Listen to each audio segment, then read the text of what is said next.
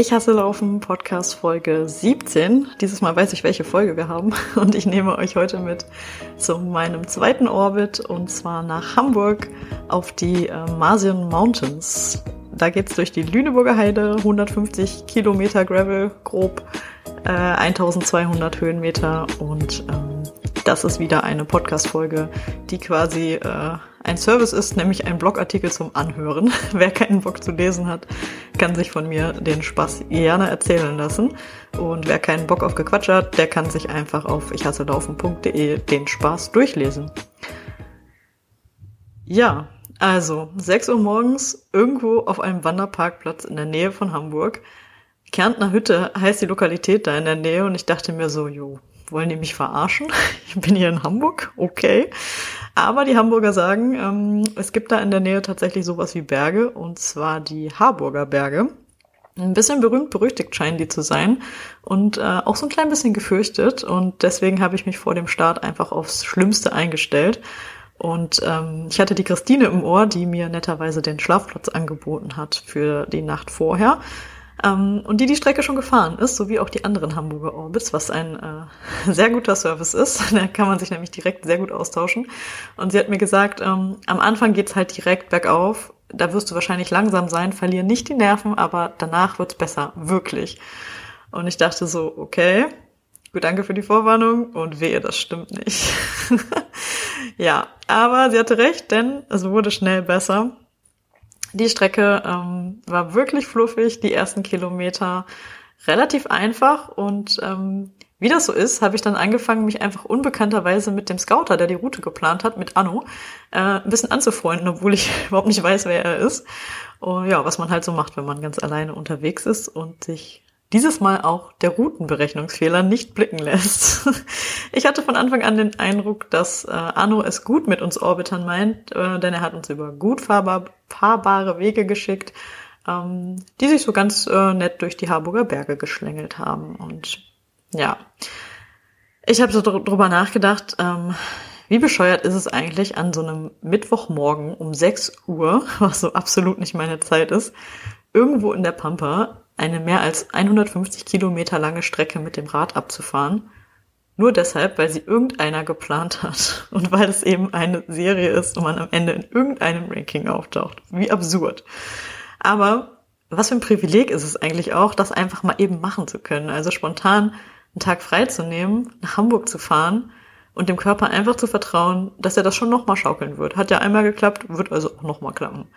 Das ist schon ziemlich absurd, finde ich, aber irgendwie auch eigentlich ziemlich schön.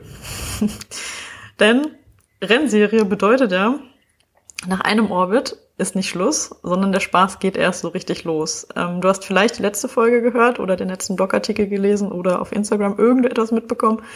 Ich war in der Uckermark und bin das Spooky Sputnik Orbit gefahren. Das war meine Premiere. Äh, falls du dich fragst, was ist dieses Orbit überhaupt, würde ich empfehlen, da am Anfang noch mal kurz reinzuhören oder auf die Orbit-Website äh, zu gehen oder den Artikel zu lesen, dann äh, holt dich das Ganze nochmal ab. Also Gravel-Rennserie, wie gesagt. Und als zweite Strecke habe ich mir die Marsian Mountains in Hamburg oder südlich von Hamburg ausgewählt. Äh, genau, durch die Lüneburger Heide. Äh, genauso lang wie das Spooky Sputnik mit knapp über 150 Kilometer. Ähm, das lag inzwischen ungefähr eine Woche zurück. Aber diesmal fast doppelt so viele Höhenmeter.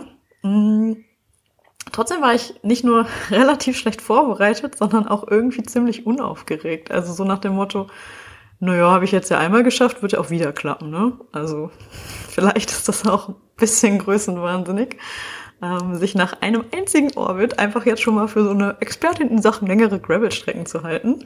Ähm, ja, ganz schön dämlich, denn äh, ich habe die Route nicht exakt studiert, ich habe mir keine Wasserstellen notiert, ich habe nicht explizit irgendwie die Erfahrungsberichte der anderen Orbiter äh, gelesen. Ähm, dass es sandig sein soll, das hatte ich gehört.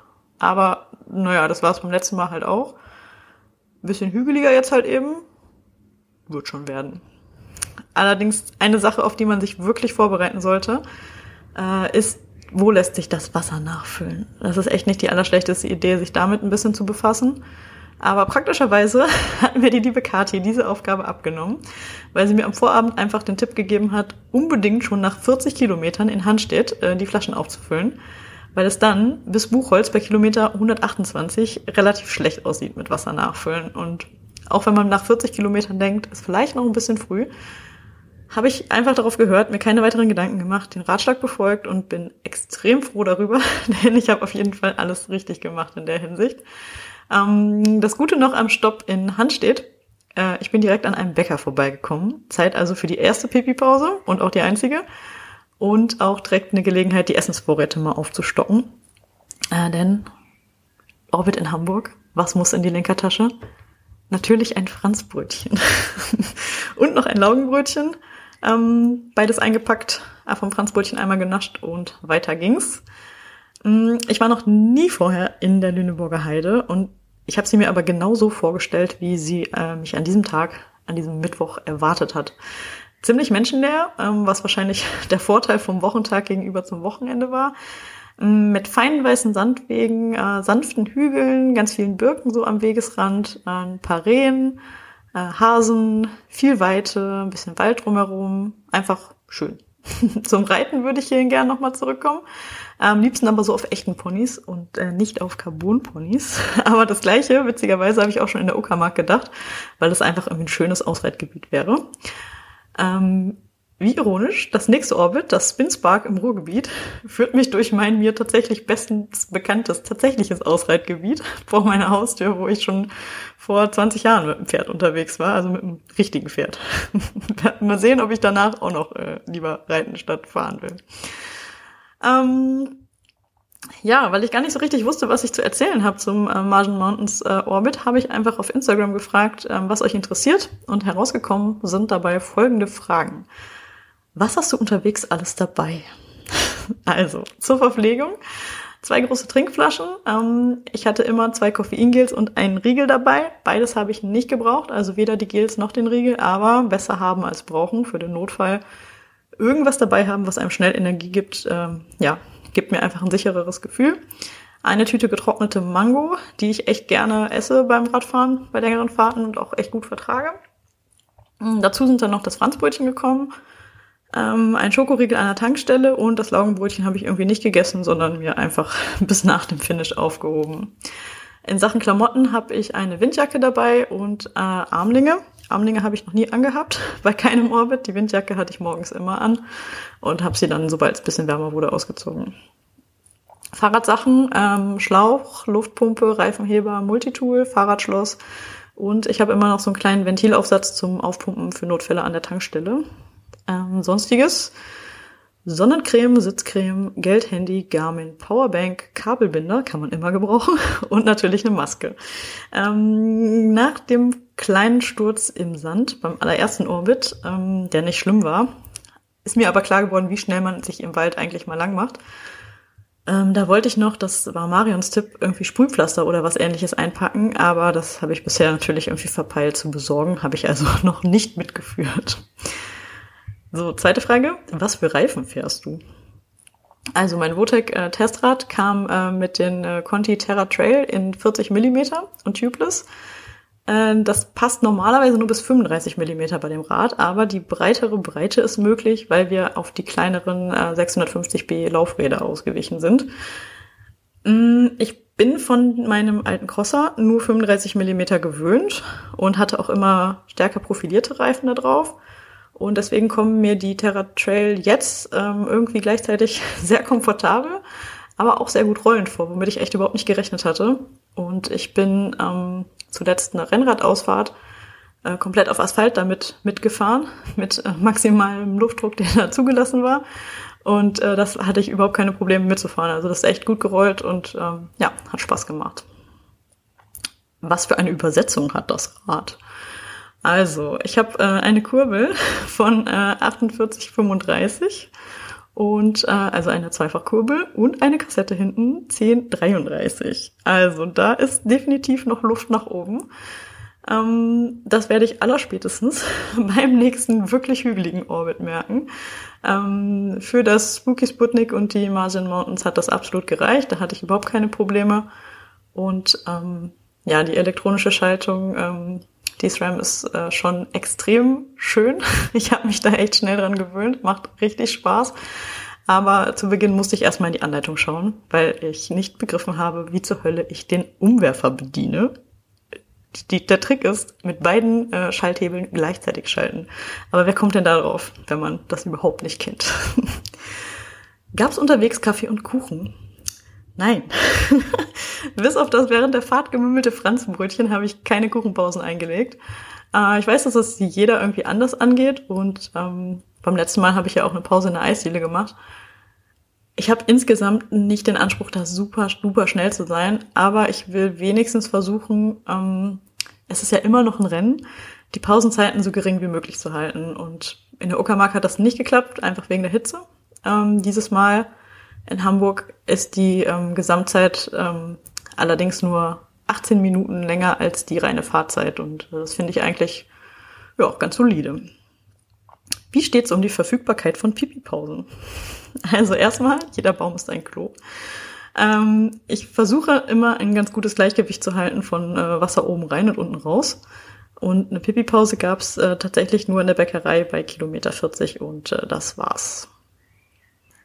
Gab's Schiebepassagen? Nein, denn ich hatte richtig Glück.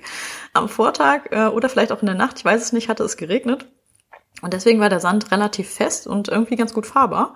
Und auch die etwas fieseren Stücke am Bergauf, zum Beispiel am äh, Wilsederberg und am Brunsberg, ähm, bin ich ganz gut hochgekommen, was ich nicht gedacht hätte, weil die ein bisschen steiler waren. Aber auch das lag wahrscheinlich an den ja, für mich günstigen Witterungsbedingungen. Jetzt kommt eine spannende Frage. Ähm, wie kommst du mit so langen Strecken klar und wie motivierst du dich? Ist das zweite Orbit noch spannend, obwohl es nicht mehr neu ist? Die Frage habe ich mir unterwegs tatsächlich auch gestellt, vor allem die zweite. Denn ich habe gemerkt, dass ich vor dem Start einerseits irgendwie weniger aufgeregt war als beim ersten Mal und andererseits irgendwie auch gar nicht so viel Bock hatte, weil das Ganze halt nicht mehr so neu war und ich quasi ja schon wusste, ich kann das schaffen. Ähm, das fand ich schade, weil vor mir einfach so ein komplett freier, ganz aus der Zeit gefallener Tag lag, in einer schönen Landschaft, in der Lüneburger Heide, die ich noch nicht kannte. Und ähm, dann habe ich mich irgendwie daran erinnert, dass ich das freiwillig mache, dass das einfach meine Entscheidung ist und dass ich mir das so aus ausgesucht habe. Und ja, wenn beim nächsten Mal die Herausforderung wieder größer ist, also Spin Spark, gleich lange Strecke, 2200 wirklich eklige Höhenmeter, äh, dann bin ich mir sicher, dass ich ähm, vorher sehr nervös sein werde und auch Schiss haben werde, das nicht zu schaffen. Also ja, das ist dann wieder was Neues sozusagen. Und ansonsten muss man auch einfach sagen, dass die Einstellung wahrscheinlich, wahrscheinlich ziemlich bescheuert ist, denn auf so einer langen Strecke, in einer komplett anderen Landschaft, auch auf der gleichen eigentlich, kann ja immer irgendwas passieren. Also nur weil man das einmal halbwegs gut auf die Reihe bekommen hat, heißt das ja nicht automatisch, dass es beim zweiten Mal wieder funktioniert. Also ist halt immer noch, ja, so eine tagesfüllende Geschichte für mich. Ähm, unterwegs ähm, in Hamburg habe ich mich am Anfang natürlich gefreut, dass es gut lief. Äh, die ganze erste Hälfte fiel mir ziemlich leicht und war so richtig, ja, fluffig und flowig gut zu fahren. Und ich habe das Gefühl, dass ich mal ein bisschen flotter unterwegs sein konnte, äh, nicht nur am Boden zu kleben. Ähm, das hat mir echt Spaß gemacht und hat mich auch motiviert weiterzumachen. Und ja, ab der zweiten Hälfte hat sich dann ein bisschen gezogen, ähm, besonders ab Kilometer 130. Aber da war ich, äh, wie man beim Poker sagt, äh, pot committed. Äh, bereits zu viel eingesetzt, um jetzt noch auszusteigen sozusagen. Mm, da haben mir so Zwischenziele geholfen. Also zum Beispiel noch zwei Kilometer bis zum nächsten Abbiegen, äh, nur noch x Kilometer, dann bleiben nur noch y, also so ein bisschen hin und her rechnen. Und ja, äh, wenn es unterwegs doof ist, dann versuche ich mir oft vorzustellen, wie es mir hinterher gehen würde, wenn ich jetzt entweder komplett aufhöre oder wenn ich einfach so richtig langsam bummele. Also geht's mir dann körperlich so schlecht und brauche ich wirklich jetzt eine Pause? Oder habe ich einfach keine Lust mehr und würde mich später aber ärgern, wenn ich nicht durchgezogen hätte? Und möchte ich nachher vor mir selbst sagen, ach na ja, ich bin extra nach äh, Hamburg gefahren für so ein Orbit, aber nach 130 Kilometern, ah, da ging es nur noch geradeaus und der Weg war so rumpelig, ah, da habe ich lieber aufgehört. Ja, wahrscheinlich wäre das, würde ich das nicht so gerne machen. Führst du unterwegs Selbstgespräche?